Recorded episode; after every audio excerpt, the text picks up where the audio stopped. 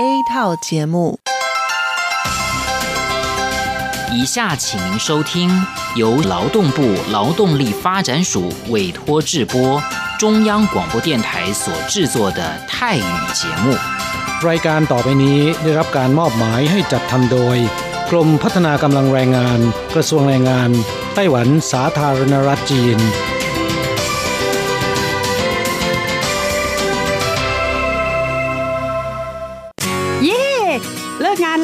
เราไปคาราโอเกะกันเถอะ ฉันมีธุระ เธอไปกันเถอะ เอ๊ะนานที่ปีหน จะนัดไปร้องเพลงกัน หรือว่าเธอมีนัดกับชายหนุ่มจ้า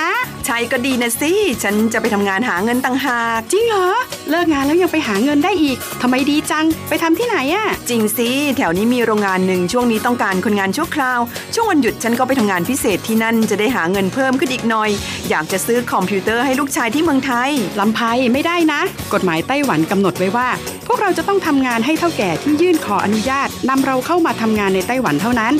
การไปทำงานที่อื่น ถือว่าผิดกฎหมาย หากถูกจับได้จะถูกยกเลิกไปอนุญาตทำงาน ไม่เพียงถูกส่งกลับประเทศ ต่อไปก็เข้ามาทำงานในไต้หวันไม่ได้อีกแล้วฮะรุนแรงขนาดนั้นเลยเหรอ จะถูกส่งกลับประเทศไม่สามารถมาทำงานไต้หวันได้อีก งั้นฉันก็ไม่มีทางหาเงินส่งลูกเรียนมหาวิทยาลัยนะสิงั้นก็แย่กว่าเดิมมาสิ ใช่แล้ว ในเมื่อเราเข้ามาทำงานในไต้หวันแล้ว ก็ควรต้องปฏิบัติตามกฎหมายไต้หวัน จึงจะมีโอกาสหาเงินส่งกลับไปช่วยเหลือครอบครัว ฉันว่าเธอไปร้องเพลงกับฉันดีกว่านะอืมถูกอย่างที่เธอว่านั่นแหละ ฉันว่าฉันทำงานตามที่ระบุในสัญญาจ้างงานดีกว่า ไม่งั้นแทนที่จะหาเงินได้เยอะกว่าเดิม กลับถูกส่งตัวกลับประเทศซะนี่ ใช่แล้วทำงานอยากถูกต้องตามกฎหมายดีกว่า ตอนนี้ไปร้องเพลงกับพวกเราได้หรือยังล่ะผู้ช่วยที่ดีของไต้หวันจูงมือกันก้าวไปข้างหน้า กรมพัฒนากำลังแรงงาน ร่วมฝ่าฟันไปพร้อมกับคุณ สนับสนุนโดยกรมพัฒนากำลังแรงงานกระทรวงแรงงานไต้หวัน วันดี สัปดาห์ที่แล้วเธอไปไหนมาเหรอทำไมไม่เจอเลย ใช่ ฉันกลับเมืองไทยมา เพิ่งกลับมาเมื่อวานก่อนที่เอง แม่ดีจังเลย แต่ทำไมรีบกลับมาเร็วจังล่ะ ก็ต้องขอบคุณเท่าแก่ฉันละเท่าแก่ไปทำเรื่องให้ฉันเข้ามาทำงานไต้หวันอีกครั้ง โดยผ่านศูนย์บริการจ้างตรงของรัฐบาลไต้หวัน ฮะ การจ้างตรงคืออะไรเหรอทำยากไหม ไม่ยากเลย เท่าแก่บอกว่าสะดวกมาก แล้วก็ไม่ต้องผ่านบริษัทจัดหางาน ไม่เพียงประหยัดค่าในหน้าที่เมืองไทยนะทำให้ฉันเก็บเงินได้เพิ่มขึ้น ช่วยให้ครอบครัวฉันมีชีวิตที่ดีขึ้นด้วย นอกจากนี้ฉันอยู่กับเท่าแก่มานาน คุ้นเคยกันดี การเดินเรื่องเข้ามาทำงานในไต้หวัน โดยวิธีการจ้างตรงเนี่ยยังทำให้ฉันได้ทำงานในสถานที่ที่คุ้นเคย ไม่ต้องเสียเวลาปรับตัวให้เข้ากับที่ทำงานใหม่ เท่าแก่ก็ไม่ต้องปวดหัว ว่าจะต้องเริ่มสอนคนใหม่ เป็นผลดีกับทุกฝ่ายเลยล่ะ แม่ดีจริง ๆ ผมเองสัญญาก็ใกล้ครบแล้วนะเนี่ย ต้องรีบกลับไปบอกข่าวดีให้เท่าแก่รู้แล้วล่ะ จะได้ให้เท่าแก่ไปติดต่อที่ศูนย์บริการจ้างตรง เพื่อขอทำเรื่องให้ผมกลับมาทำงานไต้หวันใหม่ โดยวิธีจ้างตรงได้เลย แล้วก็จะต้องไปบอกข่าวนี้กับเพื่อนๆทุกคนให้ได้รู้กันด้วย ใช่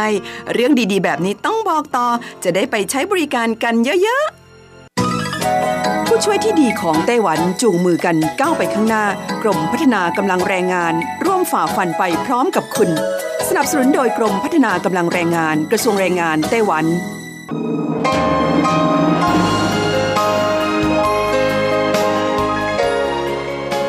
กลับมาฟังขณะนี้ท่านกำลังอยู่กับรายการภาคภาษาไทย Radio Taiwan International หรือ RTI ออกกระจายเสียงจากกรุงไทเปไต้หวันสาธารณรัฐจีน เป็นประจำทุกวันนะครับ นอกจากรับฟังทางเครื่องรับวิทยุได้แล้ว ยังสามารถรับฟังรายการผ่านระบบออนไลน์ได้ที่ thai.rti.org.tw หรือที่ RTI Fanpage นะครับ ขอเชิญติดตามรับฟังรายการของเราได้ ตั้งแต่บัดนี้เป็นต้นไป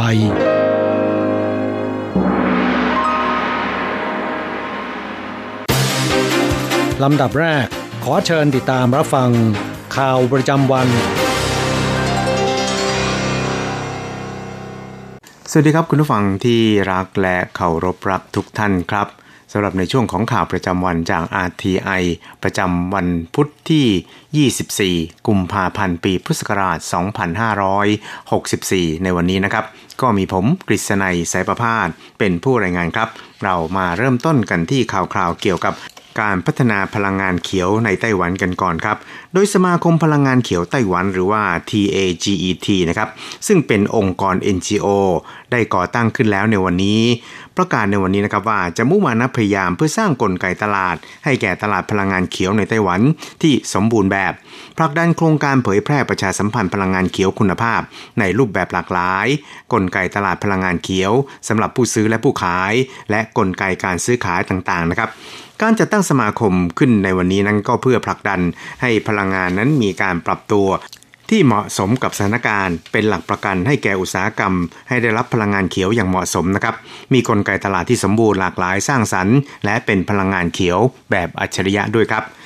นายสีปัวหานนะครับเลขาธิการของสมาคม TAGET นะครับ ก็ได้ระบุครับว่า 尖峰的时候的电价，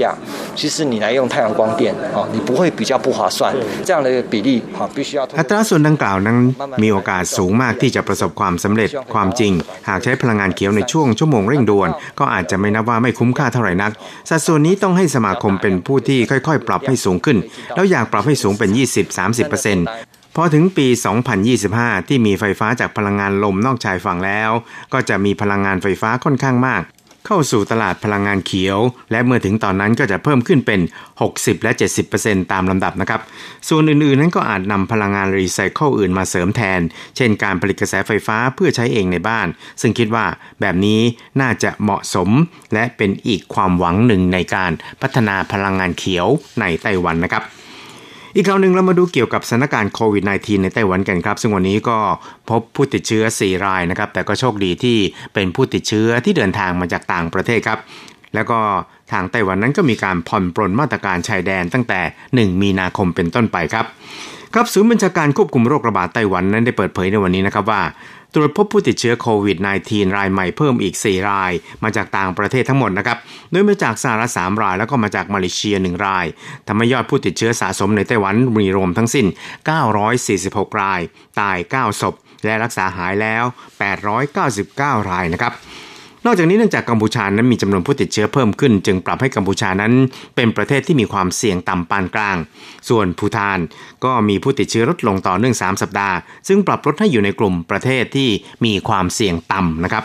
ครับทั้งนี้ตั้งแต่ 1 มีนาคมเป็นต้นไปนั้นไต้หวันก็จะเริ่มอนุญาตให้ชาวต่างชาติ ที่มีถิ่นที่อยู่ในไต้หวันหรือใบกามาเดินทางเข้าไต้หวันได้นะครับอนุญาตให้ผู้ที่ต้องการเดินทางมารับการรักษาพยาบาลในไต้หวันด้วย ส่วนชาวต่างชาติที่ไม่มีบัตรถิ่นที่อยู่ในไต้หวัน ที่ต้องการเดินทางมาไต้หวันไม่ใช่เพื่อการท่องเที่ยว หรือการเยือนทั่วไปนะครับก็ให้ยื่นขอวีซ่าต่อสำนักงานผู้แทนไต้หวันในประเทศนั้นๆชาวฮ่องกงและมาเก๊าที่เป็นคู่สมรสหรือว่าบุตรของชาวไต้หวัน นักธุรกิจ หรือเจ้าหน้าที่ที่ประจำในไต้หวันที่มีการโยกย้ายนะครับ ต้องได้รับอนุญาตเป็นกรณีพิเศษ ชาวจีนเดินทางมาไต้หวันด้วยเหตุผลมนุษยธรรม คู่สมรสและบุตรของชาวไต้หวัน ส่วนนักศึกษาต้องได้รับอนุมัติจากกระทรวงสาธารณสุขและก็การแวะเปลี่ยนเครื่อง อนุญาตให้เรอเปลี่ยนเครื่องได้ภายใน 8 ชั่วโมง แต่ว่าต้องเป็นสายการบินในเครือเดียวกัน ที่นั่งบนเครื่องต้องแบ่งให้ชัดเจน จัดแบ่งช่องทางที่แน่ชัด และมีเจ้าหน้าที่คอยดูแลอย่างใกล้ชิดครับ นอกจากนี้ผู้ที่จะเดินทางเข้าไต้หวันหรือว่าแวะเปลี่ยนเครื่องที่ไต้หวันนั้น จะต้องมีใบรับรองตรวจเชื้อโควิด -19 ที่มีผลเป็นลบก่อนขึ้นเครื่อง 3 วันการกักตัวที่บ้านนั้นก็จะต้องกักตัวในบ้านนั้นเพียงคนเดียวตามลำพังนะครับ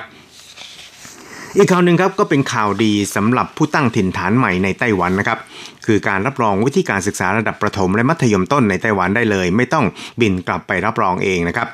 ครับเพื่อให้การศึกษาต่อในไต้หวันของผู้ตั้งถิ่นฐานใหม่ในไต้หวันนั้น มีความสะดวกและก็ไม่ยุ่งยากจนเกินไปนะครับกระทรวงสาธารณสุขไต้หวันจึงได้จัดตั้งคลังข้อมูลของโรงเรียนระดับประถม และมัธยมต้นของ 11 ประเทศ ได้แก่ประเทศไทย มาเลเซีย อินโดนีเซีย ฟิลิปปินส์สิงคโปร์บรูไนเวียดนาม ลาวเมียนมา กัมพูชา แล้วก็ติมอร์ตะวันออก เพื่อปรับปรุงกระบวนการขั้นตอน การขอรับรองวุฒิการศึกษาให้ง่ายแล้วก็ สะดวกมากยิ่งขึ้นนะครับ ผู้ตั้งถิ่นฐานใหม่ที่มาจาก 11 ประเทศดังกล่าวข้างต้นนั้น ที่ต้องการรับรองวุฒิการศึกษาที่จบการศึกษาจากประเทศของตน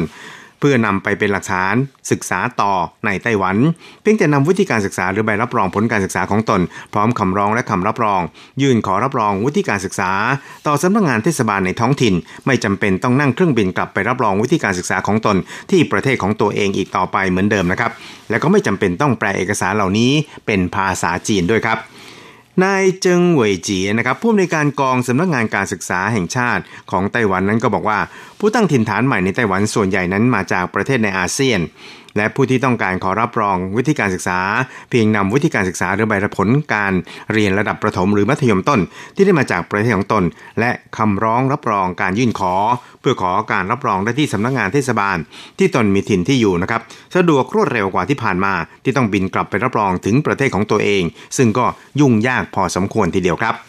ทั้งนี้กระทรวงสาธารณการไต้หวันนั้นก็มีกำหนดการจัดการประชาสัมพันธ์ เกี่ยวกับวิธีการดังกล่าวในภาคเหนือกลางใต้ และตะวันออกด้วยนะครับ ซึ่งในปีนี้นั้นก็จะมีทั้งสิ้น 4 รอบด้วยกัน โดยในเดือนมีนาคมนั้นจะจัดให้มีขึ้นที่จังหวัดหนานโถ ส่วนที่เหลืออีก 3 รอบ จะจัดขึ้นภายในเดือนมิถุนายนปีนี้นะครับ ทั้งนี้ก็เพื่อสร้างความเข้าใจให้แก่ผู้ตั้งถิ่นฐานใหม่ในไต้หวันนะครับ อีกข่าวหนึ่งครับเรามาดูเกี่ยวกับ การรีไซเคิลภาชนะกระดาษในไต้หวันนะครับ ตอนนี้สามารถรีไซเคิลได้เพิ่มขึ้นเป็นถึงร้อยละ 85 ของจำนวนทั้งหมดแล้วครับครับทบวงอนุรักษ์สิ่งแวดล้อมไต้หวันบอกว่า ภาชนะกระดาษนั้นเป็นขยะที่ต้องรีไซเคิลตามกฎหมายของไต้หวัน และการรีไซเคิลก็จะมีวิธีการที่แตกต่างจากกระดาษทั่วไปครับ ความสามารถในการรีไซเคิลนั้นก็ยังมีเพียงพอนะครับ โดยปีที่แล้วสามารถรีไซเคิลได้เพิ่มขึ้นเป็น 85%จากปี 2017 ที่รีไซเคิลได้ร้อยละ 44 นะครับครับตอนนี้ก็มีรายงานข่าวครับบอกว่าเนื่องจากภาชนะเหล่านี้นะครับก็จะมีการเคลือบสารกันน้ำการนำไปรีไซเคิลนั้นจึงต้องมีกระบวนการเพิ่มขึ้น ก็ทำให้ต้นทุนสูงขึ้นนะครับโรงงานรีไซเคิลหลายแห่งนะครับก็ปฏิเสธที่จะ รับรีไซเคิลในส่วนนี้ บางส่วนนำไปเผาทำลายเช่นเดียวกับขยะทั่วไปยังไงก็ดีนะครับทบวงอนุรักษ์สิ่งแวดล้อมของไต้หวันนั้นก็ได้ชี้แจงครับว่า ภาชนะกระดาษอย่างเช่น ถ้วยชามจาน หรือช้อน ก็เป็นภาชนะกระดาษที่ต้องเก็บกลับมารีไซเคิลตามกฎหมาย แต่เนื่องจากภาชนะกระดาษเหล่านี้นั้นต้องเคลือบด้วยสารกันน้ำเพื่อความสะดวกในการใช้การรีไซเคิลจึงต้องมีกระบวนการเพิ่มเติม ที่แตกต่างจากการรีไซเคิลกระดาษทั่วไปครับ ครับทบวงอนุรักษ์สิ่งแวดล้อมไต้หวันนั้นก็ย้ำครับว่าการรีไซเคิลภาชนะกระดาษนั้น ยังมีความสามารถเพียงพอนะครับแล้วก็มีมูลค่าค่อนข้างสูง ปัจจุบันมีอยู่ 3 โรงงานที่สามารถรีไซเคิลภาชนะกระดาษ มีกำลังความสามารถในการรีไซเคิลรวมทั้งสิ้น 249,600 ตันนะครับในขณะที่ปีที่แล้วนั้น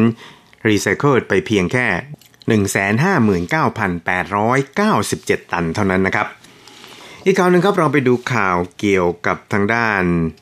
การผ่อนปลนมาตรการทานอาหารบนรถไฟ และก็รถไฟความเร็วสูง ตั้งแต่ 2 มีนาคมเป็นต้นไปครับ ครับหลังจากที่ในช่วงตรุษจีนนะครับสถานการณ์การระบาดของโควิด -19 ยังคงน่าวิตก กระทรวงคมนาคมไต้หวัน จึงประกาศห้ามทานอาหารและดื่มน้ำบนรถไฟและรถไฟความเร็วสูง รวมทั้งบนรถบัสประจำทางมาตั้งแต่วันที่ 1 กุมภาพันธ์ที่ผ่านมาสถานการณ์นั้นก็เริ่มดีขึ้นเป็นลำดับครับกระทรวงคมนาคมไต้หวัน จึงประกาศยกเลิกมาตรการดังกล่าวแล้วนะครับรวมทั้งมาตรการห้ามจำหน่ายบัตรโดยสาร ที่ไม่ระบุที่นั่งของรถไฟความเร็วสูงด้วย ทั้งนี้ก็จะ เริ่มมาตรการดังกล่าวตั้งแต่ 2 มีนาคมเป็นต้นไปครับ นอกจากนี้ก็ยังอนุญาตให้เช่าพื้นที่ภายในบริเวณสถานีรถไฟ และสถานีรถไฟความเร็วสูงได้อีกด้วยครับนี่ก็ดีนะครับในช่วงวันหยุดยาว 228 นั้น ในช่วงสุดสัปดาห์ก็ยังคงขอให้ประชาชน ให้ความร่วมมือมาตรการคุมเข้มเหล่านี้ไปก่อน จนกว่าจะถึงวันที่ 2 มีนาคมนะครับครับทางนี้กระทรวงคมนาคมไต้หวันบอกว่า หลังการยกเลิกมาตรการคุมเข้มเหล่านี้แล้วนี่นะครับก็ขอให้ประชาชนให้ความร่วมมือมาตรการป้องกันเหมือนเดิมด้วย ได้แก่การรักษาระยะห่างทางสังคม การสวมหน้ากากอนามัยตลอดการเดินทางยกเว้นขณะรับประทานอาหาร หรือว่าดื่มน้ำเท่านั้นนะครับนอกจากนี้ยังอนุญาตให้เที่ยวเดินรถไฟระยะสั้นจำหน่ายตั๋วยืนได้เหมือนเดิมอีกด้วยครับ สุดท้ายครับเราไปดูเกี่ยวกับโรงเรียนไต้หวันในวอชิงตันนะครับคว้ารางวัลเผยแพร่ภาษาแม่ดีเด่นของไต้หวันครับ ในโอกาสวันภาษาแม่สากลนะครับกระทรวงศึกษาธิการของไต้หวันนั้นก็ได้จัดพิธีมอบรางวัลผลงานดีเด่นเผยแพร่ภาษาแม่ ให้แก่โรงเรียนไต้หวันวอชิงตัน ที่ยึดมั่นในการสอนภาษาไต้หวันมานานกว่า 38 ปี นอกจากนี้ปีนี้ก็ยังเพิ่มรางวัล อุทิศคุณุปการตลอดชีพเป็นพิเศษอีกด้วยครับครับโรงเรียนไต้หวันวอชิงตันนั้นก่อตั้งตั้งแต่ปี 1983 สอนภาษาไต้หวันมาตั้งแต่ต้น นักเรียนมีทั้งบุตรหลานชาวไต้หวัน และชาวอเมริกัน สอนภาษาไต้หวันผ่านโรงเรียนภาษาจีนในวอชิงตันกว่า 20 แห่ง คุณฝงเจ้าชิง อดีตครูใหญ่โรงเรียนดังกล่าวนะครับ ก็เป็นตัวแทนในการรับรางวัลแล้วบอกว่า ตอนที่ไปต่างประเทศใหม่ๆนั้นรู้สึกตกใจเหมือนกัน เพราะตอนอยู่ไต้หวันต้องพูดแต่ภาษาจีนกลางอย่างเดียว ฉันก็พูดจีนกลางได้ไม่เลวแต่พอไปที่นั่น ผู้คนกลับพูดภาษาไต้หวัน จึงสงสัยว่าทำไมต้องพูดภาษาไต้หวันด้วย พวกเขาบอกว่าคนไต้หวันก็ต้องพูดภาษาไต้หวันสิจึงต้องเริ่มฝึกภาษาไต้หวันตั้งแต่นั้นเป็นต้นมาสำหรับรางวัลอุทิศคุณอุปการตลอดชีพครั้งแรกนี้มอบให้แก่คุณ เฉาฝงผูในฐานะผู้นำภาษาแม่ในไต้หวันผลักดันภาษาแม่และฝึกฝนบุคลากรด้านภาษาแม่กว่า 120 คน รวมทั้งในช่วงดำรงตำแหน่งประธานคณะกรรมการผลักดันภาษาประจำชาติกระทรวงสาธารณไต้หวัน ก็ได้ผลักดันจัดทำพจนานุกรม ภาษาไต้หวันและภาษาฮักกาในไต้หวัน เป็นรากฐานให้แก่การศึกษาภาษาแม่ในไต้หวันด้วย คุณเฉาฝงผู่บอกว่า ก็ทำมาเกือบ 80 ปีแล้ว ตอนนี้ก็ควรส่งไม้ต่อให้ผู้อื่นได้แล้ว ให้คนรุ่นใหม่มาผลักดันต่อไป รู้สึกดีใจมากที่รับการยอมรับแล้วก็ชื่นชม จากกระทรวงสาธารณส่วนนายพันเหวินจงรัฐมนตรีสาธิการก็บอกว่า ผู้ได้รับรางวัลในคราวนี้นั้นล้วนเป็นผู้ที่มีความเร่าร้อนในการผลักดันภาษาแม่เหมือนกัน ไม่ว่าจะยากลำบากเพียงใด หรือเจออุปสรรคใด ๆ ก็จะมุ่งไปข้างหน้าอย่างไม่ย่อท้อ สำหรับรางวัลผลักดันภาษาแม่ดีเด่นของกระทรวงศึกษาธิการไต้หวันนั้น ก็เริ่มครั้งแรกตั้งแต่ในปี 2008 นะครับ มีผู้ได้รับรางวัลแบบบุคคลแล้วถึง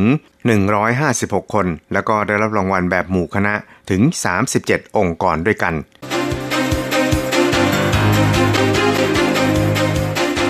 ต่อไปขอเชิญฟังข่าวต่างประเทศและข่าวจากเมืองไทยค่ะ สวัสดีค่ะ คุณผู้ฟังที่เคารพ ช่วงของข่าวต่างประเทศและข่าวในเมืองไทยรายงานโดยดิฉันกัญจยากริชยาคมค่ะ ข่าวต่างประเทศสำหรับวันนี้นั้นเริ่มจากข่าว อัตราการเจริญพันธุ์ของเกาหลีใต้อยู่ระดับต่ำที่สุดในโลก ความไม่แน่นอนจากสถานการณ์โรคโควิด -19 ทำให้คู่ชายหญิงของเกาหลีใต้ยังไม่อยากแต่งงานและยังไม่อยากมีทายาทส่งผลให้อัตราการเจริญพันธุ์ของเกาหลีใต้ ดิ่งลงไปอยู่ระดับต่ำสุดในโลกเมื่อปีที่แล้ว สำนักงงานสถิติของเกาหลีใต้เปิดเผยสถิติ อัตราการเจริญพันธุ์ของเกาหลีใต้ประจำปี 2020 โดยคำนวณค่าเฉลี่ยจำนวนบุตรที่สตรีคนหนึ่งสามารถให้กำเนิดบุตรตลอดวัยมีบุตรของตนในปี 2020 ลดลงอยู่ที่ 0.84 ซึ่งลดลงจากสถิติที่ต่ำที่สุดเมื่อปี 2019 ตัวเลขอยู่ที่ 0.92 และต่ำที่สุดในจำนวนสมาชิกธนาคารโลก 180 ประเทศ โดยมีอันดับตามหลังสหรัฐอเมริกา ซึ่งมีอัตราการเจริญพันธุ์อยู่ที่ 1.73 และญี่ปุ่นอยู่ที่ 1.42 กรุงโซลเมืองหลวงของเกาหลีใต้มีอัตราการเกิดต่ำที่สุดในประเทศอยู่ที่ 0.64 เท่านั้น ทั้งนี้เกาหลีใต้เป็นประเทศที่มีเศรษฐกิจใหญ่ที่สุดเป็นอันดับ 4 ของเอเชีย และเป็นประเทศที่มีจำนวนผู้สูงอายุเร็วที่สุดในจำนวนประเทศสมาชิก 36 ประเทศขององค์การเพื่อความร่วมมือและการพัฒนาทางเศรษฐกิจหรือ OECD แม้รัฐบาลเกาหลีใต้จะพยายามใช้เงินหลายพันดอลลาร์สหรัฐในแต่ละปี เพื่อเป็นเงินอุดหนุนค่าเลี้ยงดูและสนับสนุนการลาหยุดเพื่อเลี้ยงดูบุตร แต่ก็ไม่ประสบความสำเร็จในการเพิ่มอัตราการเกิดที่ลดลงเรื่อยๆ ข่าวต่อไป เวียดนามได้รับวัคซีนโควิด -19 ล็อตแรกแล้ว เมื่อวันที่ 24 กุมภาพันธ์ นายเจืองกัวเกือง รัฐมนตรีช่วยว่าการกระทรวงสาธารณาสุขเวียดนาม ได้เดินทางไปที่ท่าอากาศยานในนครโฮจิมินห์เพื่อรับมอบวัคซีนของแอสตราเซเนกาล็อตแรก 117,000 โดส จากเที่ยวบินที่เดินทางมาจากกรุงโซลเกาหลีใต้ และจะเริ่มโครงการฉีดวัคซีนในเดือนหน้า วัคซีนดังกล่าวเป็นส่วนหนึ่งของวัคซีน 30 ล้านโดส ที่บริษัท Vietnam Vaccine Joint Stock ตั้งขึ้น เพื่อจัดการนำเข้าและแจกจ่ายวัคซีนเป็นผู้จัดหา และทางการจะนำวัคซีนล็อตแรกไปฉีดให้แก่กลุ่มคนที่มีความเสี่ยงสูงกว่า 50,000 คน เช่น เจ้าหน้าที่สาธารณสุข นักการทูตและเจ้าหน้าที่ทหาร ทั้งนี้เวียดนามมีประชากรประมาณ 98 ล้านคน จะได้รับวัคซีนป้องกันโรคโควิด -19 จำนวน 60 ล้านโดสในปีนี้ โดยครึ่งหนึ่งเป็นวัคซีนจากโครงการโควัคขององค์การอนามัยโลก วัคซีนที่เวียดนามได้รับในวันนี้เป็นวัคซีนของบริษัทแอสตราเซเนกาที่ได้รับอนุญาตให้ผลิตในเกาหลีใต้เวียดนามถือเป็นหนึ่งในประเทศที่สามารถควบคุมการระบาดของโรคโควิด -19 ได้เป็นอย่างดี จากการตรวจหาเชื้อโควิด -19 ในประชาชนเป็นวงกว้าง และใช้มาตรการกักตัวอย่างเข้มงวด ขณะนี้มียอดผู้ป่วยติดเชื้อสะสมทั้งหมด 2,403 คน นับตั้งแต่พบการระบาดเมื่อหนึ่งปีก่อน และมีผู้เสียชีวิตเพียง 35 คน ต่อไปขอเชิญคุณผู้ฟังรับฟังข่าวในเมืองไทยค่ะรัฐมนตรีสาธารณาสุขเผย ไทยจะมีจำนวนวัคซีนโควิดไม่น้อยหน้าชาติใดในโลก เมื่อวันที่ 24 กุมภาพันธ์ นายอนุทินชาญวีรกูล รองนายกรัฐมนตรี และรัฐมนตรีว่าการกระทรวงสาธารณสุขกล่าวว่า วันนี้จะมีการนำวัคซีนป้องกันโรคโควิด -19 จากซีโนแวคจำนวน 200,000 โดส มาจัดเก็บที่คลังสินค้าของบริษัท DKSH ประเทศไทยจำกัด ซึ่งมีประสบการณ์ในการจัดเก็บวัคซีนชนิดเชื้อตาย ทั้งไข้หวัดและโปลิโอ โดยการมาของวัคซีนครั้งนี้ยังคงเป็นไปตามสัญญาที่มาในเดือนกุมภาพันธ์2 0 0 0 0โดส เดือนมีนาคม 8 0 0 0 0โดส และเดือนเมษายน 1 ล้านโดสความสำเร็จในครั้งนี้ต้องขอบคุณสถานทูตจีน และขอให้ประชาชนมั่นใจในระบบสาธารณสุข จากนี้จะมีการนำวัคซีนไปสุ่มตรวจรุ่นการผลิตว่าตรงตามที่สำแดงหรือไม่ ทั้งประสิทธิภาพทางกายภาพและทางเคมี และในช่วงบ่ายวันนี้ วัคซีนจากบริษัทแอสตราเซเนกาจะมาถึงประเทศไทย และนำมาเก็บที่คลังสินค้านี้เช่นกันจำนวน 117,000 โดส นอกจากนี้ไทยมีวัคซีนทั้งสั่งซื้อ และผลิตภายในประเทศที่กำลังจะมีขึ้นในเดือนพฤษภาคมอีก 26 ล้านโดส รวมถึงนายกรัฐมนตรีสั่งเพิ่มอีก 35 ล้านโดส และล็อตนี้ที่ได้รับอีกจะทำให้ประเทศไทยมีวัคซีนมากที่สุดในเอเชีย ครอบคลุมจำนวนประชากรไม่แพ้ชาติใดในโลกต่อไปเป็นอัตราแลกเปลี่ยนประจำวันพุธที่ 24 กุมภาพันธ์ พุทธศักราช 2564 อ้างอิงจากธนาคารกรุงเทพสาขาไทเป โอนเงิน 10,000 บาทใช้เงินเหรียญไต้หวัน 9,500 เหรียญ แลกซื้อเงินสด 10,000 บาทใช้เงินเหรียญไต้หวัน 9,850 เหรียญ 1 ดอลลาร์สหรัฐใช้เงินเหรียญไต้หวัน 28.10 เหรียญแลกซื้อค่ะ คุณผู้ฟังคะนั่นเป็นช่วงของข่าวต่างประเทศและข่าวในเมืองไทย รายงานโดยดิฉันการจยากริชยาคมค่ะ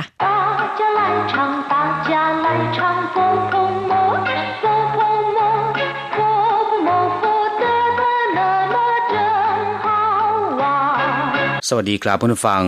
พบกันในวันนี้เราจะมาเรียนวิทยาลัยภาษาจีนทางอากาศภาคเรียนที่สองบทที่ 17 ของแบบเรียนชั้นกลาง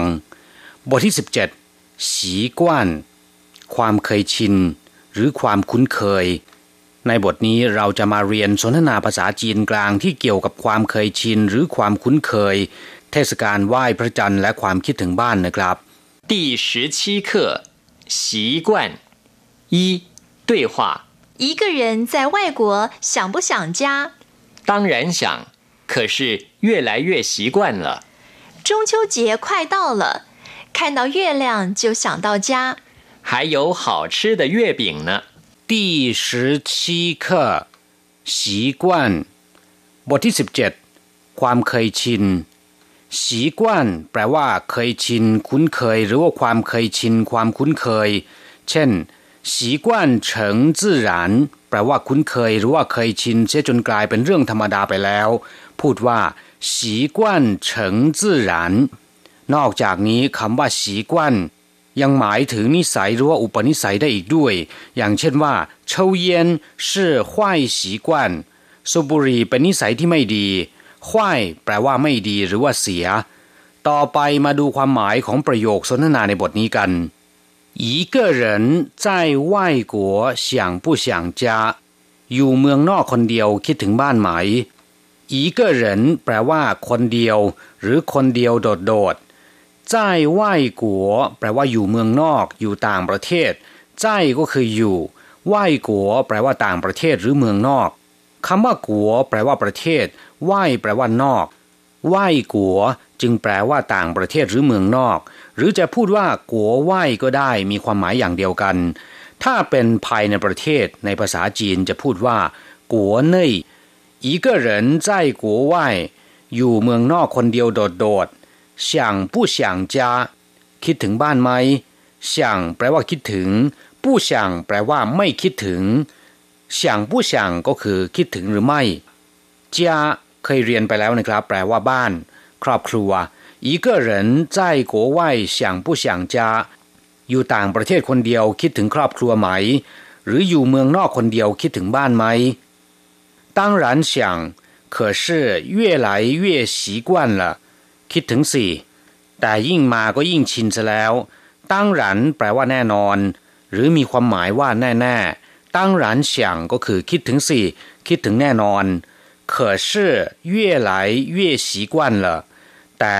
ยิ่งมาก็ยิ่งชินซะแล้ว可是แปลว่า แต่ แต่ถ้าว่า越来越习惯了ยิ่งมาก็ยิ่งชินซะแล้ว หรือว่านับวันก็ยิ่งชินซะแล้ว 越แปลว่ายิ่ง越来越习惯了ยิ่งมาก็ยิ่งชินซะแล้ว หรือว่านับวันก็จะเคยชินมากขึ้น เรียกว่า越来越习惯了 中秋节快到了看到月亮就想到家ใกล้เทศกาลไหว้พระจันทร์แล้ว เห็นดวงจันทร์เมื่อไหร่ก็คิดถึงบ้านเมื่อนั้นจงชิวเจียแปลว่าเทศกาลไหว้พระจันทร์ เป็นหนึ่งในสามเทศกาลสำคัญของชาวจีนนะครับ ซึ่งก็ตรงกับปฏิทินจีน วันขึ้นสิบห้าค่ำเดือนแปดจงชิวเจียวันไหว้พระจันทร์ควายเต้าละใกล้จะถึงแล้ว หรือใกล้ถึงวันไหว้พระจันทร์แล้ว看到月亮就想到家มองเห็นดวงจันทร์ก็ชวนคิดถึงบ้านขั้นเต้าเย่เลี่ยงแปลว่ามองเห็นพระจันทร์เย่เลี่ยงก็คือดวงจันทร์หรือพระจันทร์นะครับจิ้วเฉียงเต้าจาก็คิดถึงบ้านขั้นเต้าเย่เลี่ยงจิ้วเฉียงเต้าจาเมื่อเห็นพระจันทร์ก็คิดถึงบ้าน中秋节快到了看到月亮就想到家 ใกล้เทศกาลไหว้พระจันทร์แล้ว เห็นดวงจันทร์ก็คิดถึงบ้าน还有好吃的月饼呢ยังมีขนมไหว้พระจันทร์ที่แสนจะอร่อยด้วย หมายถึงว่าพระจันทร์นอกจากจะชวนให้คิดถึงบ้านแล้ว ยังชวนให้คิดถึงขนมไหว้พระจันทร์ที่แสนจะอร่อยด้วย还有แปลว่ายังมี好吃แปลว่าอร่อยหรือว่าถูกปากเย่ปิ่งแปลว่าขนมไหว้พระจันทร์ จะมีลักษณะกลมคล้ายๆ กับรูปพระจันทร์นะครับ ชาวจีนนิยมใช้ไหว้แล้วก็ทานในเทศกาลไหว้พระจันทร์好吃的月饼ก็คือขนมไหว้พระจันทร์ที่อร่อย还有好吃的月饼呢ยังมีขนมไหว้พระจันทร์ที่แสนจะอร่อยด้วยกลับผู้ฟังหลังจากทราบความหมายของประโยคในสนทนาบทนี้ไปแล้วนะครับ ต่อไปขอให้เปิดไปที่หน้า 72 ของแบบเรียน เราจะไปเรียนรู้คำศัพท์ใหม่ๆ ในบทเรียนนี้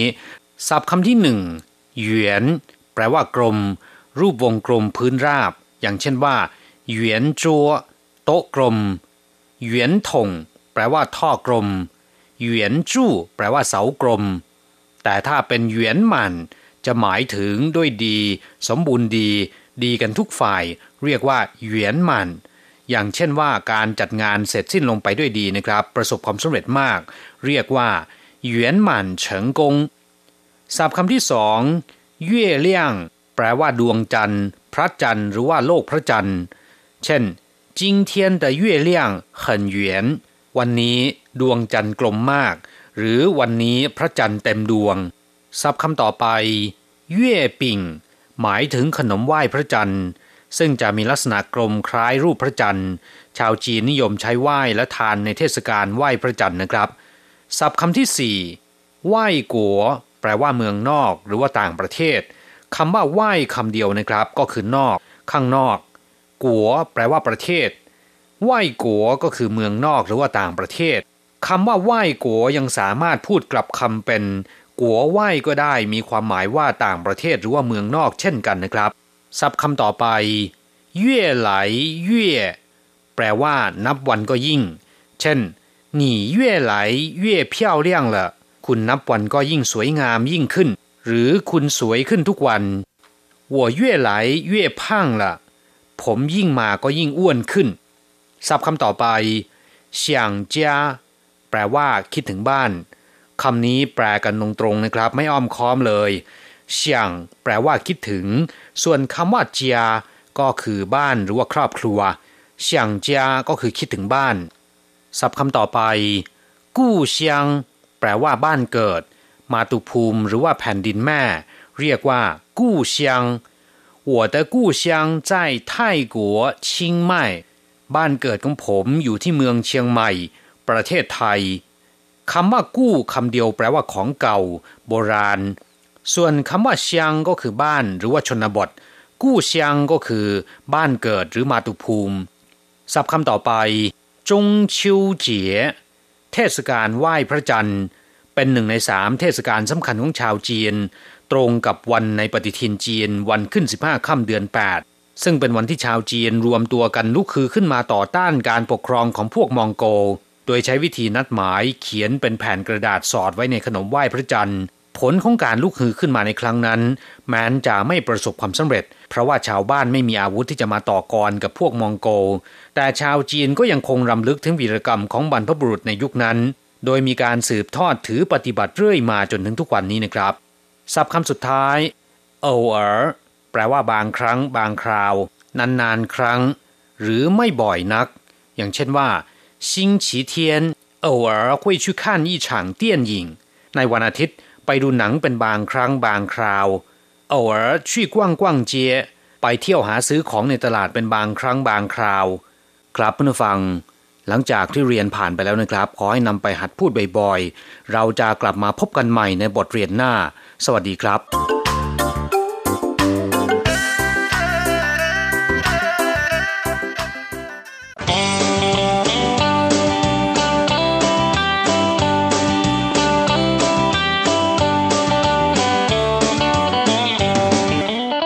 ผู้ฟังขณะนี้ท่านกำลังอยู่กับรายการภาคภาษาไทย RTI เอเชียสัมพันธ์ลำดับต่อไปขอเชิญท่านมาร่วมให้กำลังใจแด่เพื่อนแรงงานไทยที่ประสบปัญหาและความเดือดร้อน ในช่วงไขปัญหาแรงงาน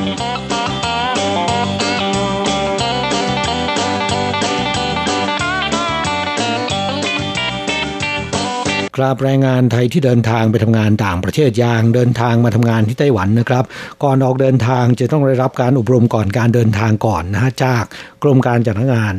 ที่กระทรวงแรงงานนะครับ คิดว่าทุกคนคงมีประสบการณ์อยู่แล้ว และขณะที่อบรมเนี่ยก็จะให้จ่ายเงินอกองทุนช่วยเหลือคนหางานไปทำงานต่างประเทศ กรณีที่ไปทำงานแล้วเนี่ยถูกในจ้างลอยแพไม่มีใครดูแล หรือว่าได้รับความเดือดร้อนนะครับสำนักงงานแรงงานไทยในต่างประเทศเนี่ยก็สามารถเบิกเงินช่วยเหลือคนงานที่ตกทุกข์ได้ยากเหล่านี้ ในเรื่องค่าอาหารค่าที่พัก อย่างในไต้หวันแม้นว่าจะไม่มีการลอยแพคนงานเกิดขึ้น แต่กรณีที่นายจ้างล้มละลาย ระหว่างที่รอการโอนย้ายไม่มีเงินซื้ออาหาร ก็สามารถร้องเรียนไปที่สำนักงงานแรงงานไทยได้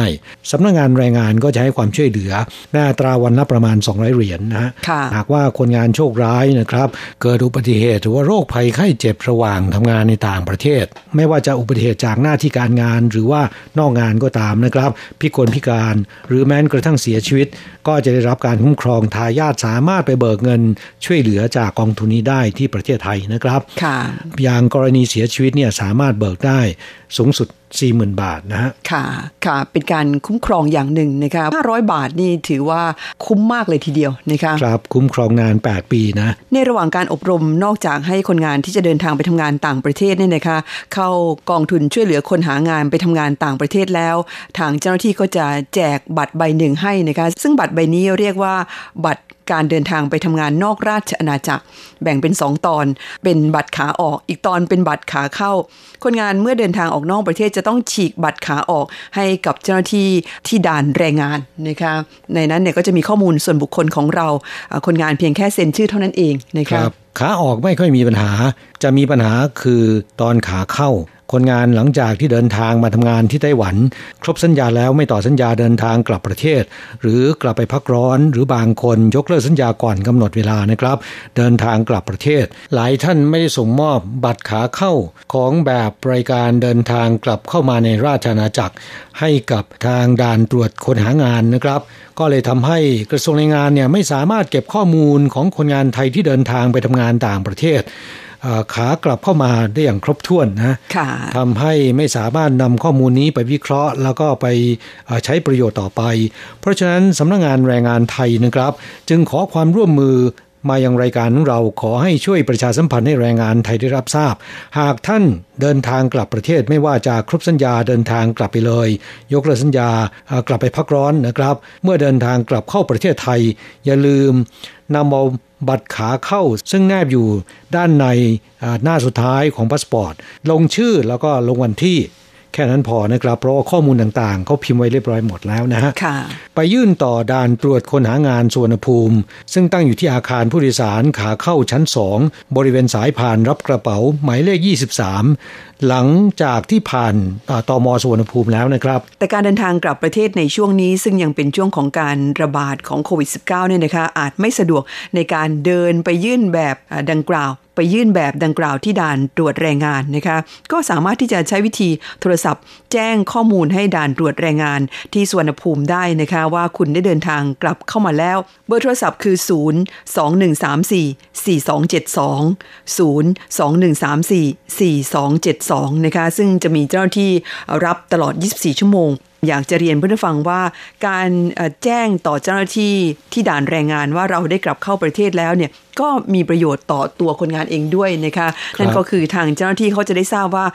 คุณเดินทางออกไปทำงานต่างประเทศนั้นตอนนี้กลับเข้าสู่ประเทศแล้ว ในอนาคตหากว่ามีข้อมูลที่เกี่ยวข้องนะคะไม่ว่าจะเป็นเรื่องของการจัดหางาน หรือสิทธิประโยชน์ อื่นๆ ก็จะมีการแจ้งกลับไปยังที่อยู่ที่คุณได้ระบุเอาไว้นะคะครับก็อย่างที่คุณอัญชันบอกนะ ข้อมูลเหล่านี้เป็นประโยชน์ต่อหน่วยงานภาครัฐนะครับ ที่จะนำไปวิเคราะห์ แล้วก็นำไปเป็นข้อมูลสำหรับในจ้างที่ต้องการหาคนงานนะครับทางกระทรวงแรงงานก็จะแจ้งให้คุณทราบนะฮะโดยจะดูจากหน้าที่การงานและสายงานที่คุณเดินทางมาทำงานต่างประเทศว่าเคยผ่านประสบการณ์อะไรมาบ้างแล้วนะครับ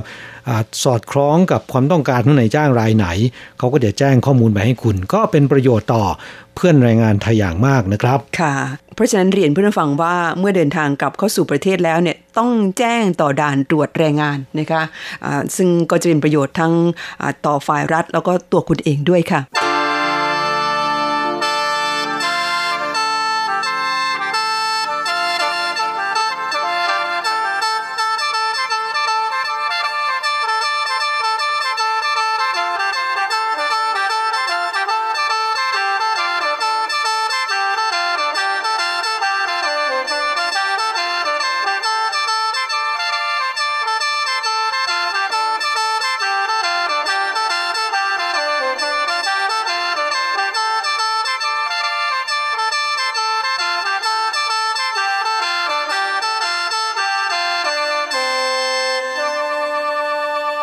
ครับ อุบัติเหตุจากการทำงาน ก็เป็นสาเหตุสำคัญที่ทำให้คนงานไทยบาดเจ็บพิการหรือว่าเสียชีวิต ซึ่งเกิดขึ้นบ่อยๆนะครับ ค่ะ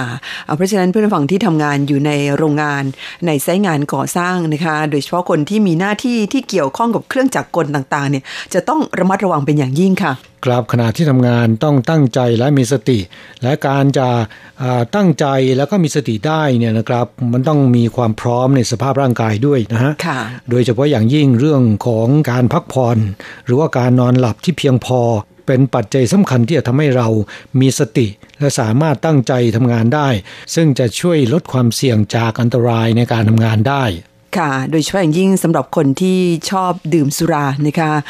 ในวันที่เข้าทำงานเนี่ยยังไม่สั่งหรือบางคนยังแห้งอยู่นะคะสติยังไม่ค่อยอยู่กับเนื้อกับตัว เพราะฉะนั้นร่างกายคุณไม่พร้อมเวลาทำงานเนี่ยบางครั้งอาจจะเผลอนะคะแล้วก็เกิดอุบัติเหตุขึ้นได้ อันนี้ก็พบบ่อยเหมือนกันนะคะครับนอกจากสภาพร่างกาย พร้อมที่จะทำงาน มีความตั้งใจมีสติแล้วเนี่ยยังจะต้องปฏิบัติตามหลักการทำงานที่โรงงานเขากำหนดไว้นะครับค่ะช่วงนี้เกิดอุบัติเหตุหลายคดีด้วยกัน ในจำนวนนี้นะครับมีคดีหนึ่งที่อยากจะนำมาเล่าให้ฟัง ใครที่ฟังรายการขุนพลแรงงานก็คงจะพอทราบแล้วนะครับว่ามีคนงานไทยรายหนึ่ง ซึ่งทำงานอยู่ที่โรงงานรีไซเคิลนะครับ ขับรถโฟล์คลิฟขนาดใหญ่นะขนาด 5 ตันเป็นรถใหม่เผ ลอทับเพื่อนร่วมงานหญิงชาวไต้หวันตายอานาถนะครับไส้ถึงกับทะลักนะค่ะคนงานไทยรายนี้ก็ต้องไปขึ้นโรงขึ้นศาลนะครับ ข้อหาปฏิบัติหน้าที่โดยประมาททำให้ผู้อื่นถึงตาย ค่ะก็เป็นเรื่องที่น่าสังเวชนะคะ ทั้งตัวคนงานที่ทั้งภรรยาที่ถูกรถทับตายแล้วก็เจ้าตัวเอง ซึ่งแม้จะไม่ได้ตั้งใจ แต่ก็กลายเป็นว่าต้องขึ้นโรงขึ้นศาลนะคะครับเเหตุการณ์ในทำนองนี้เนี่ยเกิดขึ้นบ่อยครั้งนะครับ แรงงานไทยที่ขับรถยก หรือว่าโฟกลิฟเนี่ยผมจำได้ว่าหลายคดีแล้วนะครับ ก่อนหน้านี้จำได้ว่าที่เมืองเถาหยวนมีแรงงานไทย ขับรถตักทานหิน ถอยรถโดยไม่ได้สังเกตว่ามีคนอยู่ ทับหัวหน้างานชชาวไต้หวันเสียชีวิต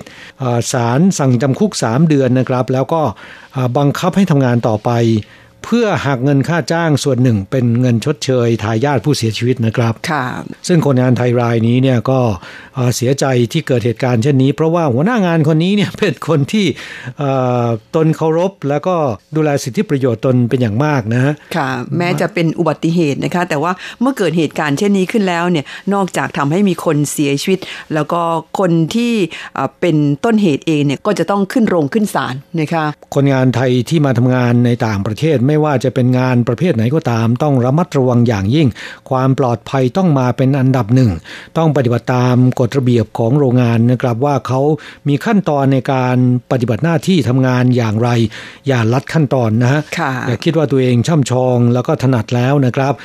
ใช้วิธีลัดขั้นตอน อันตรายมักจะเกิดขึ้นในลักษณะเช่นนี้ โดยเฉพาะอย่างยิ่งผู้ที่ทำหน้าที่ขับรถยก หรือควบคุมเครนรางเลื่อน เครนไฟฟ้า อันตรายมากนะครับ จะต้องเป็นผู้ที่มีประสบการณ์ ซึ่งผ่านการฝึกอบรม มีใบอนุญาตควบคุม ได้รับการมอบหมายให้ขับขี่โดยเฉพาะเท่านั้นนะครับ ใครที่ไม่มีหน้าที่เกี่ยวข้อง ห้ามไปขับหรือว่าไปควบคุมเด็ดขาด ค่ะ เนื่องจากรถโฟกลิฟต์นั้นดูเหมือนจะขับง่ายๆนะคะคือถอยหน้าถอยหลังเท่านั้นเอง แต่บางทีเนื่องจากว่าเราไม่ได้รับการฝึกฝน หรือไม่ได้เชี่ยวชาญชำนาญการทางด้านนี้โดยเฉพาะเนี่ยก็อาจจะทำให้เกิดอุบัติเหตุได้โดยง่ายนะคะครับหรือแม้กระทั่งเชี่ยวชาญนะ แต่อุบัติเหตุเนี่ยมันเกิดขึ้นได้ทุกเมื่อนะหากว่าเราเผลอนะครับ เมื่อเกิดอุบัติเหตุขึ้นมาแล้วเนี่ยนอกจากฆ่าคนโดยประมาทแล้วนะครับ ยังจะมีการตรวจสอบว่าคุณขับรถโฟล์คลิฟต์โดยไม่มีใบขับขี่ หรือว่าไม่มีใบอนุญาตควบคุมเครื่องจักรกลที่เขากำหนดไว้นะครับ ก็ถือว่าผิดกฎหมายนะ มีค่าปรับอีกต่างหากจึงขอเตือนแรงงานไทยนะครับ หากว่าในจ้างมอบหมายให้ขับรถยก หรือว่าควบคุมเครน ต้องบอกในจ้าง พาตนไปสมัคร และผ่านการฝึกอบรม สอบใบอนุญาตก่อน เพราะว่าขับรถยกหรือว่าควบคุมเครน โดยไม่มีใบอนุญาตเนี่ยนะครับในจ้างจะถูกปรับ 30,000ถึง150,000 เหรียญไต้หวันนะค่ะ ตัวเราเองหากว่าทำงานไป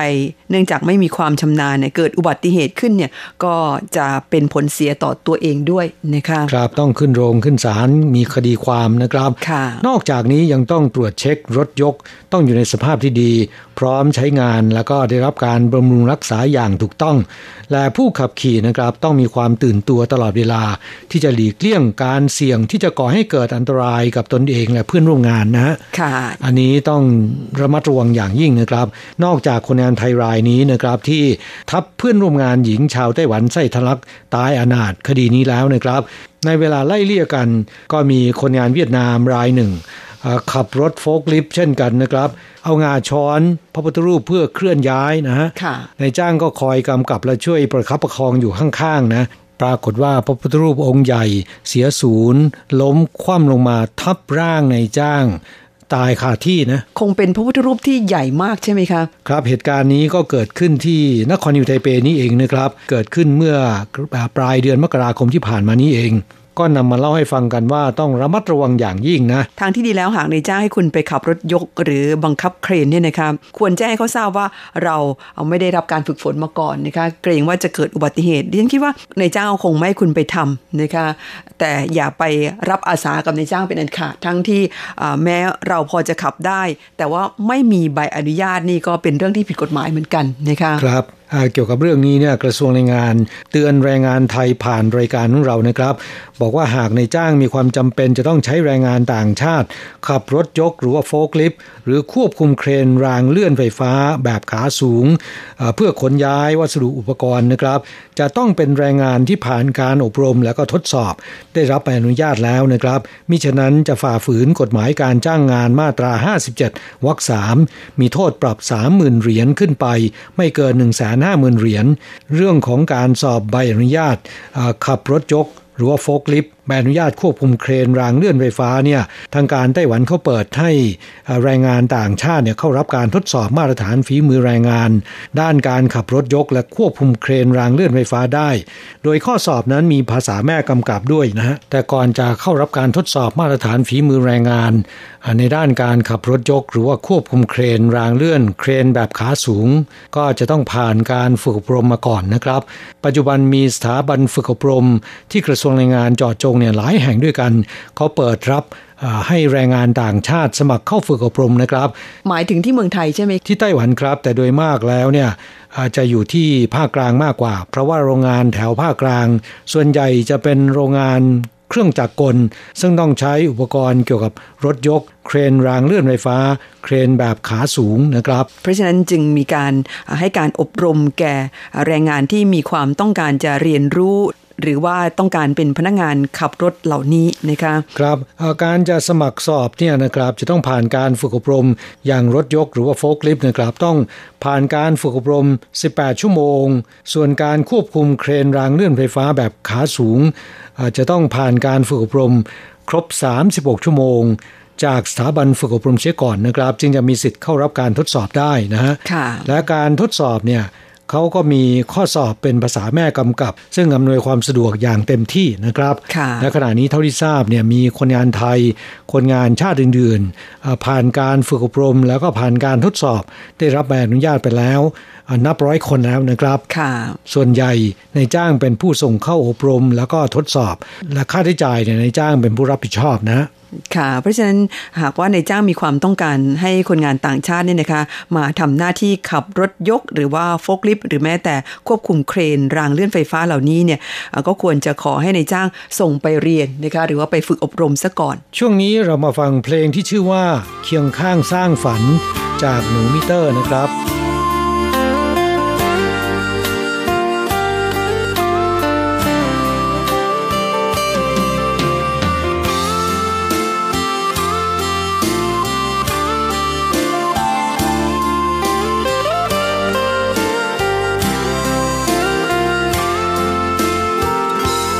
ใจทั้งกายมีให้ไว้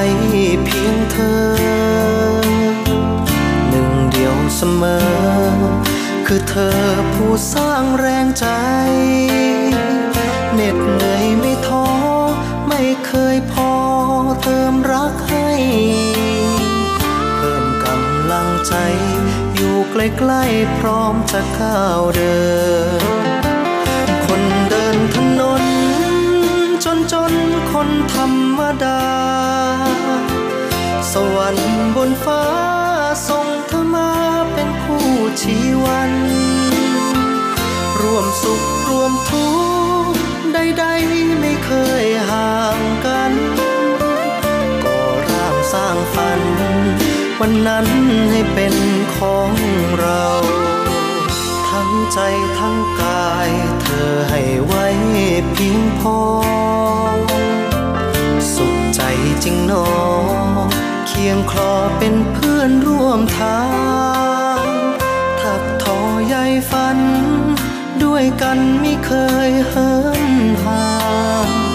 ให้คนริมทาง อย่างฉันมีหลักพักใจ สุดดินสุดฟ้า เวลาจะดับลับไป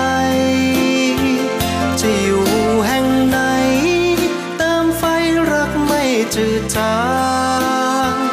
ตราบจนชีวิตบั้นปลายยังเดินร่วมทางจับมือเคียงข้าง สร้างฝันสองเรานิรันดร์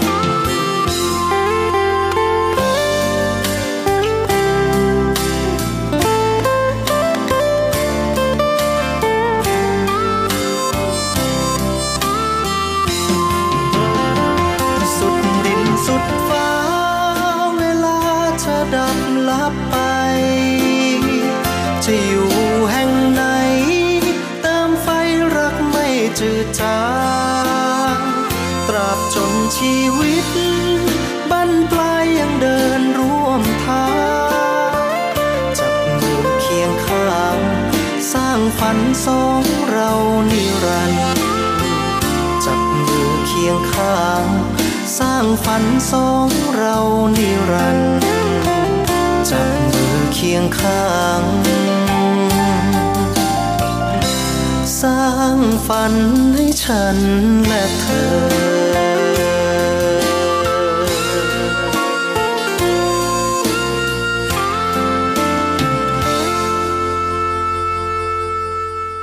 ค่ะช่วงหลังมาตอบจดหมายของเพื่อนฟังที่ถามปัญหาเข้ามานะคะระยะหลังนี้ก็มีเพื่อนฟังส่งจดหมายเข้ามาผ่านทาง inbox นะคะของ Facebook RTI ถามปัญหาเข้ามามากมายทีเดียวนะคะเราจะทยอยนำมาตอบให้ได้รับทราบกัน โดยเฉพาะปัญหาที่คิดว่าน่าจะมีหลาย ๆ ท่านให้ความสนใจนะคะแล้วก็เป็นปัญหาของคนส่วนใหญ่ ปัญหาต่อไปเป็นของคุณทศมนนะคะ บอกว่าสวัสดีค่ะ อยากจะขอให้ลงข่าวไม่ทราบว่าจะติดต่อใครได้ คือตอนนี้อยู่เมืองไทย แฟนไปทำงานที่ไต้หวัน แต่ไปแล้วไม่ได้เงินเลยค่ะ เพราะว่าติดยาเสพติดในโรงงาน เอ๊ะโรงงานมียาเสพติดด้วยเลยค่ะ บอกว่าคือรู้จักชื่อคนขายยาเสพติดในโรงงานด้วย อยากให้ตำรวจไต้หวันจับได้ไหมคะ อยากได้เบอร์หน่วยงานที่เขาจับพวกขายยาเสพติด เราสามารถหาเบอร์ที่ไหนได้บ้าง เพราะว่าปัจจุบันนี้พวกผีน้อยก็ไปอยู่ไต้หวันเยอะนะคะอยากจะแจ้งเจ้าหน้าที่ แต่ก็ไม่ทราบว่าต้องแจ้งฝ่ายไหนขอบคุณค่ะ ครับหน่วยงานที่จะช่วยเหลือเรื่องนี้ได้ก็คือสำนักงงานแรงงานไทยนะครับค่ะหากว่าคุณไม่รู้ว่าจะติดต่ออย่างไร เข้าไปที่ Facebook นะครับ พิมพ์คำว่าสำนักงงานแรงงานไทย เว้นวรรคไทเป และฝากข้อความไว้ได้นะฮะค่ะซึ่งทางสำนักงงานแรงงานเนี่ยก็จะมีเจ้าหน้าที่คอยที่จะตรวจสอบติดตามปัญหาของคนงานไทย แล้วก็นำปัญหามาจำแนก เพื่อจะนำไปแก้ไขให้นะครับสำหรับเรื่องยาเสพติด หากว่าเพื่อนแรงงานไทย รู้เบาะแสว่ามีใครขาย ทางที่ดีแล้วนะครับ มีเบอร์โทรศัพท์ หรือรู้ว่าเป็นใคร แจ้งไปที่สำนักงงานแรงงานไทยได้ ทางสำนักงงานแรงงานไทยได้ประสานกับตำรวจของไต้หวันนะครับ หลายหน่วยงานด้วยกันร่วมมือกัน ปราบปรามผู้เสพยาเสพติด แล้วก็ผู้ค้ายาเสพติดนะฮะค่ะ ไม่ทราบเพื่อนฟังท่านนี้รับฟังรายการอยู่หรือเปล่านะคะถ้าว่าคุณรับฟังรายการอยู่เนี่ยก็ขอให้ส่งข้อมูล ผ่านทางรายการของเราก็ได้เหมือนกันนะคะจะนำไปส่งมอบให้หน่วยงานที่เกี่ยวข้องช่วยจัดการให้ โดยเฉพาะสำนักงงานแรงงานไทยในไต้หวันนะคะก็ให้ความห่วงใยเกี่ยวกับเรื่องคนงานไทยที่มาทำงานกันแล้วเนี่ยก็ไปเสพยาเสพติด หรือแม้แต่บางคนถึงขั้นผันตัวไปเป็นคนขายก็มีนะคะซึ่งก็มอมเมาเพื่อนร่วมชาติด้วยกันนะคะเนี่ยครับการระบาดของยาเสพติดในกลุ่มคนงานไทยโดยเฉพาะยาไอซ์นะครับซึ่งก็ไม่ยิ่งหย่อนไปกว่าปัญหาการดื่มสุราจัดนะฮะมีแรงงานไทยบางคนเสพยาเสพติดจนจบชีวิตในต่างแดน หรือไม่ก็มีอาการประสาทหลอน หวาดระแวง แล้วก็เพ้อคลั่งรุนแรงนะครับ แรกๆเนี่ยในจ้างก็คิดว่าป่วยเป็นโรคจิตเภทนะนิมนต์พระไทย ไปขจัดปัดเป่าสิ่งเลวร้ายนะครับ แล้วก็นำส่งรักษาที่โรงพยาบาลจิตเวชสุดท้ายเนี่ยจึงรู้ว่าส่วนใหญ่ไม่ใช่เป็นปัญหาโรคจิตเภทนะครับ เป็นปัญหามาจากการเสพสารเสพติดทั้งนั้นนะเกี่ยวกับเรื่องนี้ซึ่งเป็นปัญหาที่มีอยู่อย่างต่อเนื่องเนี่ย ทางสำนักงงานแรงงานไทยก็เป็นห่วงใยและเตือนแรงงานไทยผ่านรายการมาว่า ยาเสพติดนะครับ ส่งผลร้าย ทำลายร่างกายระบบต่างๆทำให้ประสาทหลอน ความจำเสื่อม ก่อให้เกิดโรคต่างๆ แล้วก็นอกจากจะส่งผลเสียต่อร่างกายแล้วนะครับ ยังจะส่งผลต่อจิตใจและอารมณ์อีกด้วยทำให้อารมณ์แปรปรวนงุดหงิดง่าย ก้าวร้าว ขาดการใช้เหตุผลเป็นต้นนะครับสำหรับยาไอซ์ที่นิยมกันในกลุ่มคนงานไทยบางคนจะออกฤทธิ์กระตุ้นประสาทอย่างรุนแรงทำให้หงุดหงิด กระวนกระวาย อารมณ์รุนแรง ก้าวร้าว หวาดระแวง เพ้อคลั่งแล้วก็กลัวคนทำร้าย จึงเตือนว่าการนึกสนุกทดลองใช้ยาเสพติด จะส่งผลต่อสมองโดยไม่รู้ตัวนะครับ และหากว่ามีปัญหาในชีวิต ไม่จำเป็นจะต้องไปพึ่งพายาเสพติด เพราะว่าปัญหาจะยิ่งถลำลึกและตามมาอีกมากมายนะฮะค่ะสรุปก็คือนะคะห่างไกลยาเสพติดเข้าไว้ ชีวิตของคุณจะได้ไม่ดับมืดนะคะกราบข่าวคราวเกี่ยวกับคนงานเสพยาเสพติด แล้วก็เสียชีวิตนะครับ หรือเกิดอาการประสาทหลอนเนี่ย เป็นข่าวที่เกิดขึ้นเป็นประจำนะครับ แทบจะทุกสัปดาห์เลยนะะจะเห็นได้ว่าเป็นปัญหาใหญ่สำหรับแรงงานไทย อย่างล่าสุดเมื่อปลายเดือนมกราคมที่ผ่านมานี้ มีคนงานไทยคนหนึ่งนะครับทำงานอยู่ในโรงงานผลิตแผงวงจรไฟฟ้า แถวนครเถาหยวนนะครับ แรกๆเนี่ยในจ้างชื่นชอบการทำงานเป็นอย่างยิ่ง ขยันขันแข็งนะครับ และประหยัดอดออมให้ความร่วมมือกับโรงงานนะจนทำงานครบสัญญา 3 ปีเนี่ยลากลับไปพักร้อน เมื่อปลายปี 2562 ขณะที่ไปพักร้อนเนี่ยนำเงินเก็บกว่า 3 0 0แสนเหรียญไต้หวันโอนกลับบ้านไปด้วยนะในจ้างก็บอกว่าในจ้างให้กลับไปพักร้อน เสร็จแล้วก็กลับมาทำงานรอบสองแต่กลับมารอบใหม่ แม้ว่าจะยังทำงานขยันขันแข็งและไม่ได้ขาดงานเหมือนเดิมนะครับ แต่สุขภาพสุดโทรมมีอาการประสาทหลอนและเพ้อคลั่ง มักจะอ้างว่ามีคนคอยบงการ บังคับให้ตนทำโน่นทำนี่นะครับจนกระทั่งเมื่อปลายเดือนมกราคมที่ผ่านมานี้ คนงานไทยรายนี้นะครับช่วยโอกาสขณะที่เพื่อนร่วมห้องไม่อยู่ ก็ล็อกกุญแจปิดตายนะครับ จากนั้นใช้เชือกผูกคอตายบนเตียงนะค่ะ ซึ่งก็เป็นเรื่องที่น่าเศร้าสลดเป็นอย่างยิ่ง เหตุการณ์ในทำนองนี้ช่วงหลายปีที่ผ่านมาเกิดขึ้นบ่อยมากนะครับ หมายถึงการฆ่าตัวตายใช่ไหมครับ ครับโดยคนงานไทยส่วนใหญ่แรก ๆ มาทำงานก็ขยันขันแข็ง แต่ว่าระยะหลังๆ ไปคบหาเพื่อนที่เสพยาเสพติดทำให้ท่าทีในการทำงานเปลี่ยนแปลงไปน่าเสียดายนะทำให้เสียอนาคตนะครับค่ะ เอาชีวิตมาทิ้งที่นี่นะคะแล้วก็สาเหตุนั้นก็มาจากยาเสพติด หากไม่เข้าไปคล้องแวะแล้วนะคะคนงานรายนี้ก็น่าจะสามารถเก็บเงินเก็บทองได้ทุนได้รอนกลับไป เพราะว่าดูจากครั้งแรกที่มาอยู่ไต้หวัน 3 ปีนั้น ก็ได้เงินเก็บ 3 0 0แสนนะคะก็ถือว่าเป็นเงินก้อนหนึ่งทีเดียวค่ะ เพราะฉะนั้นก็อยากจะเรียนเพื่อนฟังนะคะว่าเรื่องของยาเสพติดนั้นห่างไกลไว้เป็นดีที่สุด อย่าไปลองเป็นอันขาดนะคะเพราะว่าลองแล้วเนี่ยหลายคนติดใจสุดท้ายเนี่ยมันจะนำความความหายนะมาสู่ชีวิตคุณนะคะครับคนงานไทยที่เสพหรือว่าขายยาเสพติดเนี่ยนะครับ หากว่าถูกตำรวจจับเนี่ยคนงานเหล่านี้ไม่น่าจะมีปัญหาเท่าไหร่ เพราะว่าเพราะว่าจะถูกดำเนินคดี และสำหรับคนที่เสพนะครับ ต้องส่งไปยังสถานบำบัด จากนั้น เนรเทศกลับประเทศนะครับ โดยมีประวัติการทำความผิดในไต้หวัน เพราะฉะนั้นคนงานเหล่านี้ไม่น่ามีปัญหาเท่าไหร่ กลับไปแล้วเนี่ยไม่สามารถเข้าสู่ไต้หวันได้ตลอดชีวิตนะครับ แต่สำหรับคนงานอีกประเภทหนึ่งที่เสพยาเสพติดหรือว่าขายยาเสพติด ถูกนายจ้างจับได้นายจ้างไม่อยากมีเรื่องนะครับ ใช้วิธีส่งกลับ โดยไม่แจ้งตำรวจนะ คนงานเหล่านี้กลับบ้านไปแล้วนะครับ ส่วนใหญ่ไม่มีหนทางที่จะทำมาหากิน ก็จะขนขวายเดินทางกลับเข้าสู่ไต้หวันรอบใหม่ โดยไปเปลี่ยนชื่อ ไปผ่านบริษัทจ้างงานรายใหม่ ที่ไม่รู้เรื่องมาก่อนว่า คนงานไทยรายนี้มีปัญหาทางด้านนี้นะครับ เพราะฉะนั้นขณะนี้สมาคมการจ้างงานของไทยนะครับ ก็มีการทำฐานข้อมูล โดยร่วมกับบริษัทจ้างงานในไต้หวัน หากว่ามีข้อมูลด้านนี้จะถูกบันทึกไว้ในฐานข้อมูล ให้บริษัทจ้างงานทุกรายได้รับทราบนะครับว่า คนงานไทยเลขบัตรประจำตัวประชาชนเลขนี้ถูกส่งกลับ เพราะว่า ยาเสพติด ไม่ว่าคุณจะไปเปลี่ยนชื่อ หรือไปเปลี่ยนพาสปอร์ต เปลี่ยนบริษัทจ้างงานรายไหนนะครับ ไปสมัครงานเพื่อมาทำงานที่ไต้หวันจะถูกปฏิเสธ ซึ่งเป็นการกันกรอง และเป็นการสกัดกั้นได้ในระดับหนึ่งนะครับ ค่ะ ปัจจุบันนี้ทางบริษัทจ้างงานของไทยนั้นเขาก็มีวิธีการนะคะมีการทำบัญชีรายชื่อ หรือที่เรียกกันว่า blacklist เอาไว้แล้วนะคะเพราะฉะนั้นใครที่ข้องเกี่ยวกับยาเสพติด อย่าคิดว่าคุณจะกลับเข้าสู่ไต้หวันได้อีกเหมือนในอดีตนะคะหมดหนทางซะแล้วค่ะ ทางที่ดีแล้วอย่างที่ดิฉันเรียนไป ยาเสพติดเนี่ยห่างไกลเข้าไว้เป็นดีที่สุด แล้วชีวิตของคุณจะรุ่งเรืองนะคะครับเวลาของเราในวันนี้ใกล้จะหมดลงแล้วนะครับ ช่วงท้ายเรามาฟังเพลง จากการขับร้องของบัมนรงกรดนะครับ ปัจจัยที่ 5 จากนั้นเราทั้งสองจะลาจากผู้ฟังไปชั่วคราวนะครับ จะกลับมาพบกันใหม่ที่เก่าเวลาเดิมในสัปดาห์หน้าสำหรับวันนี้ สวัสดีครับ สวัสดีค่ะ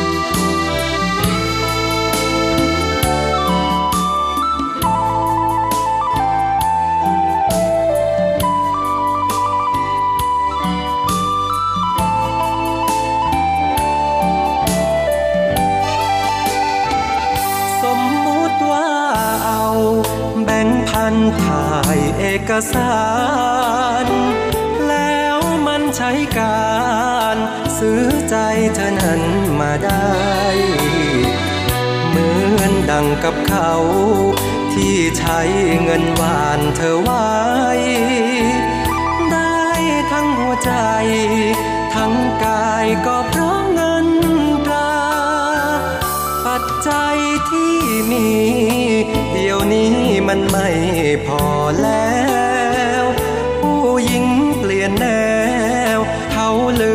จจัยที่ห้าคือต้องมีเงิน เท่านั้นถึงจะได้มา รักแท้นั้นนา ไรค่าแค่เป็นส่วนเกิน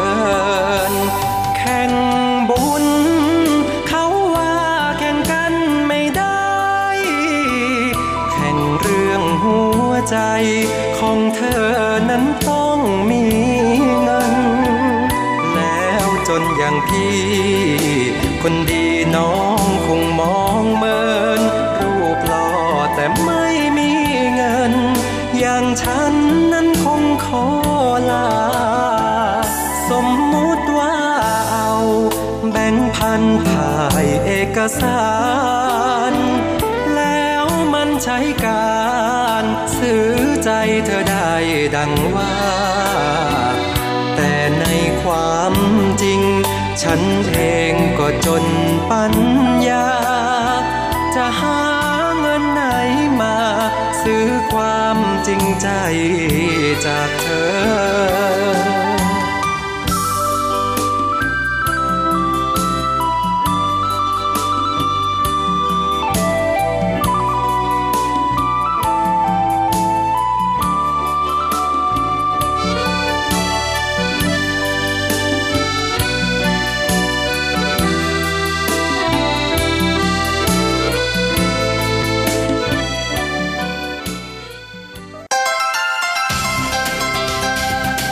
以上节目是由劳动部劳动力发展署委托制播，中央广播电台制作的泰语节目。 ที่ท่านรับฟังจบลงไปแล้วนั้นเป็นรายการที่ได้รับมอบหมายให้จัดทำโดย กรมพัฒนากำลังแรงงาน กระทรวงแรงงาน ไต้หวันสาธารณรัฐจีน